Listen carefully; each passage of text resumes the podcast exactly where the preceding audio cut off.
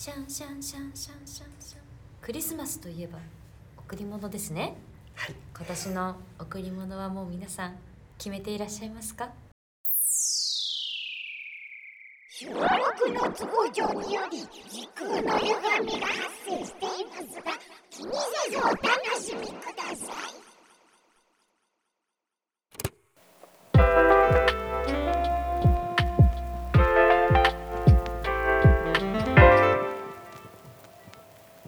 ンベリーの休日。決めてらっしゃいますか？絶賛選んでる途中でございます。あーやってる途中ですか？お腹いっぱいですねもう本当に。いいですね。いやもう本当あの贈り物大人になればなるほど現金が欲しいという思いが強まっていく今日この頃でございます。その通りでそうなんすです本当に。あの子供の時にさ贈り物つうとねうん。ちょっとねクリスマスって言うと私2つぐらいなんかちょっと覚えてるというかうん。心に残ってることがあるんだけどまあ1個はさ小学生の時のことだったの。あの大体さ女の子ってませるのが早いじゃない。そうね。そうそう。男の子がさ木の棒を振り回してさピーとかギャーとか言って戦ってる間にさ 女の子はさやれ誰々がかっこいいとかさうん。なんか誰々君と付き合いたいとかね。うん。うんもうチャオとかリボンで恋愛を学んでいくからさもうすごい早いのよ。その成熟が。で私もまあその結構そういうところには興味を持つのが早くって、うんまあまあませがきだったんだけど、まあ、その時に、まあ、ちょうど多分クリスマスシーズンだったんだよね。うんでさやっぱそういうクリスマスシーズンになるとプレゼントとか贈り物とかっていうのをちょっと意識するじゃない。うんでやっぱりその憧れがいろいろあるからちょっと気になってる男の子とか好きな男の子にあの贈り物をされるっていう憧れがあったわけよ。何かもらえるって素敵。だけどそのその年のさね子供が誰かに何かあげるものなんて出どころは結局親の金なんだよ。そうね。ね、親の金で買って親が選んだものをなんかまるで自分が選んだこのようなやつでやるじゃない子供たちって、だからその親の金で買ったであろうものではなくて手紙とかなんなら折り紙とかね。なんかそういうちょっと気持ちがこもってるかなみたいな感じのものをもらう方が私はちょっと嬉しかったの。なるほど。で男の子からちょっと手紙もらうってなんかレアな感じすんじゃん。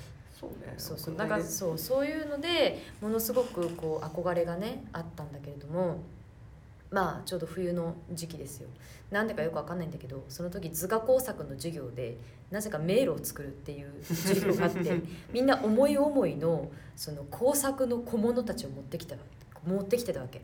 モールとか、なんかそのなんていうのよく100均で売ってるじゃん。変なポンポンとかさなんかちっちゃいなんかはい。モールのと一緒にセットになってるちっちゃいさなんか丸いポムポムしたやつとか はいなんかそういうのとはいかビー玉おはじき。なんかそういうのを買ってきて自分でこの平面の上に段ボールでこう枠を作っていって迷路みたいなのを作って障害物としてビー玉を置いたりさモールでなんか作ったり飾り付けしたりみたいなのみんな一生懸命やってたの。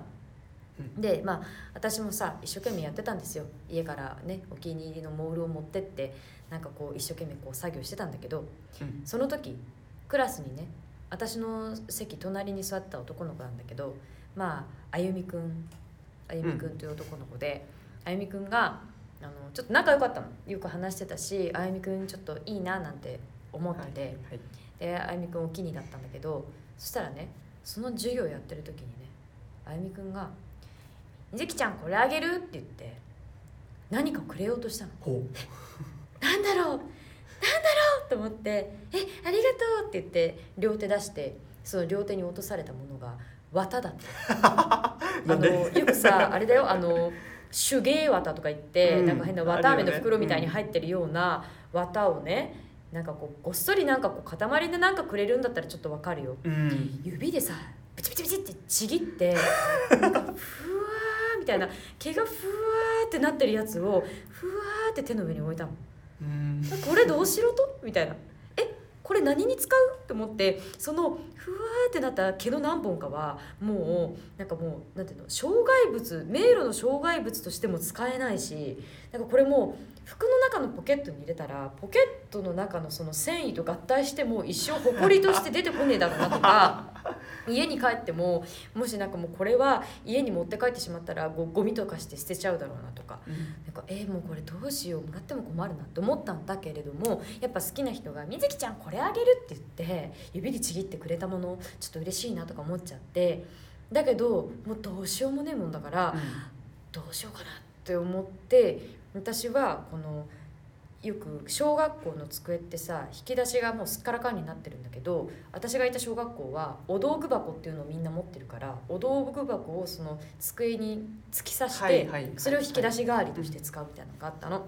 だからそのお道具箱の左側のすっごい隅っこの方にその綿を入れてあのあの段ボールかなんかで囲ってさうんペットとして飼ってたんですよ。手皿んこ皿んだよ。もうねあの今でいう隅っこ暮らしの誇りだよね。そうだねもうだから本当にもう先駆者隅っこ暮らしの先駆者だから、もうそこでもうちっちゃいこの綿綿マジの綿ぼこりみたいなのをそこで飼ってて名前つけてた名前は？ペチ。ペチって名前をつけて飼ってたの。私はその中にだからねけなげだなと思って。私はもう昔からそういうものに対してものすごいけなげだなと思ってたんだけどうん。高校生の時に私ちょっと年上の人と付き合ってたの。うん。でそれまでちゃんと私も誰かと付き合うっていう経験がなくって恋人というか、まあ、好きな人とすあの一緒に過ごすクリスマスっていうのがその時が初めてだったの。うん。もうさ嬉しいわけだよ。だけど何していいか分かんないわけああそうそうね。高校生の私は。でまあまあまあ良くも悪くも私のねあの意思を尊重してくれる人だったしまあ私もなんか無駄なリーダーシップがあったりしたからよし私がお店予約しちゃうぞとか思ったわけ。でもまあ高校生ですよどっか遊び行って何か食べるってなれば花丸うどん食うかみたいな感じの財力だから 別になんかねちょっと生かしてるお店予約してっていうこともないわけ。うん。今まで経験がないわけ。だから高校生の頭ですごく美味しくて素敵で雰囲気があってうん。なんとかうちら財力でうん私の財力で行けるところどこだろうと思ってうん。絞り出した結果うん。サイゼリアだったのしかもね予約した。予約して行ったの。サイゼリア。サイゼリアめっちゃ空気いいじゃん。うん。なんかいい感じの音楽流れててうん。しかもさ最後の晩餐みたいな絵画がね、はいはいはい。名画が貼られてるわけじゃない、うん。天使が天井にいたりとかしてうん。雰囲気めっちゃ合うなと思ってサイゼリアだべと思って予約して当日彼氏と2人で行ったの。ガラガラ。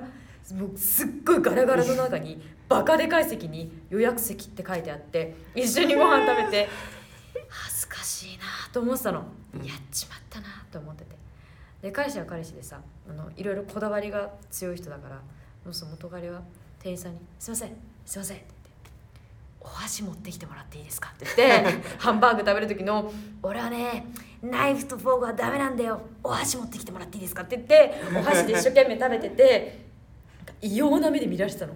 クリスマスになんか年の差のある不気味なカップルが予約してきてお箸を頼まれているみたいな不気味な空間になってて だけどそこのサイゼリアがあった場所って、うん。まあ、ちょっとあのお外になんかねあの水が溜められてるちょっとねふ噴水みたいななんかちょっとね、はい。あのいろんな建物の中に結構雰囲気があるところがあってそこでまあちょっとのんびり2人で話しながらあの寒空の中クリスマスを渡し合うクリスマスのねプレゼントを渡し合うみたいなのうん。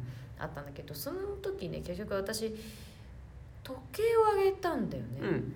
だけどお金がないですから高校生ですからうん。お金がなくてなんかあのもうちょっとどうにかしてよく見えるものをあげたいって思ってたわけ。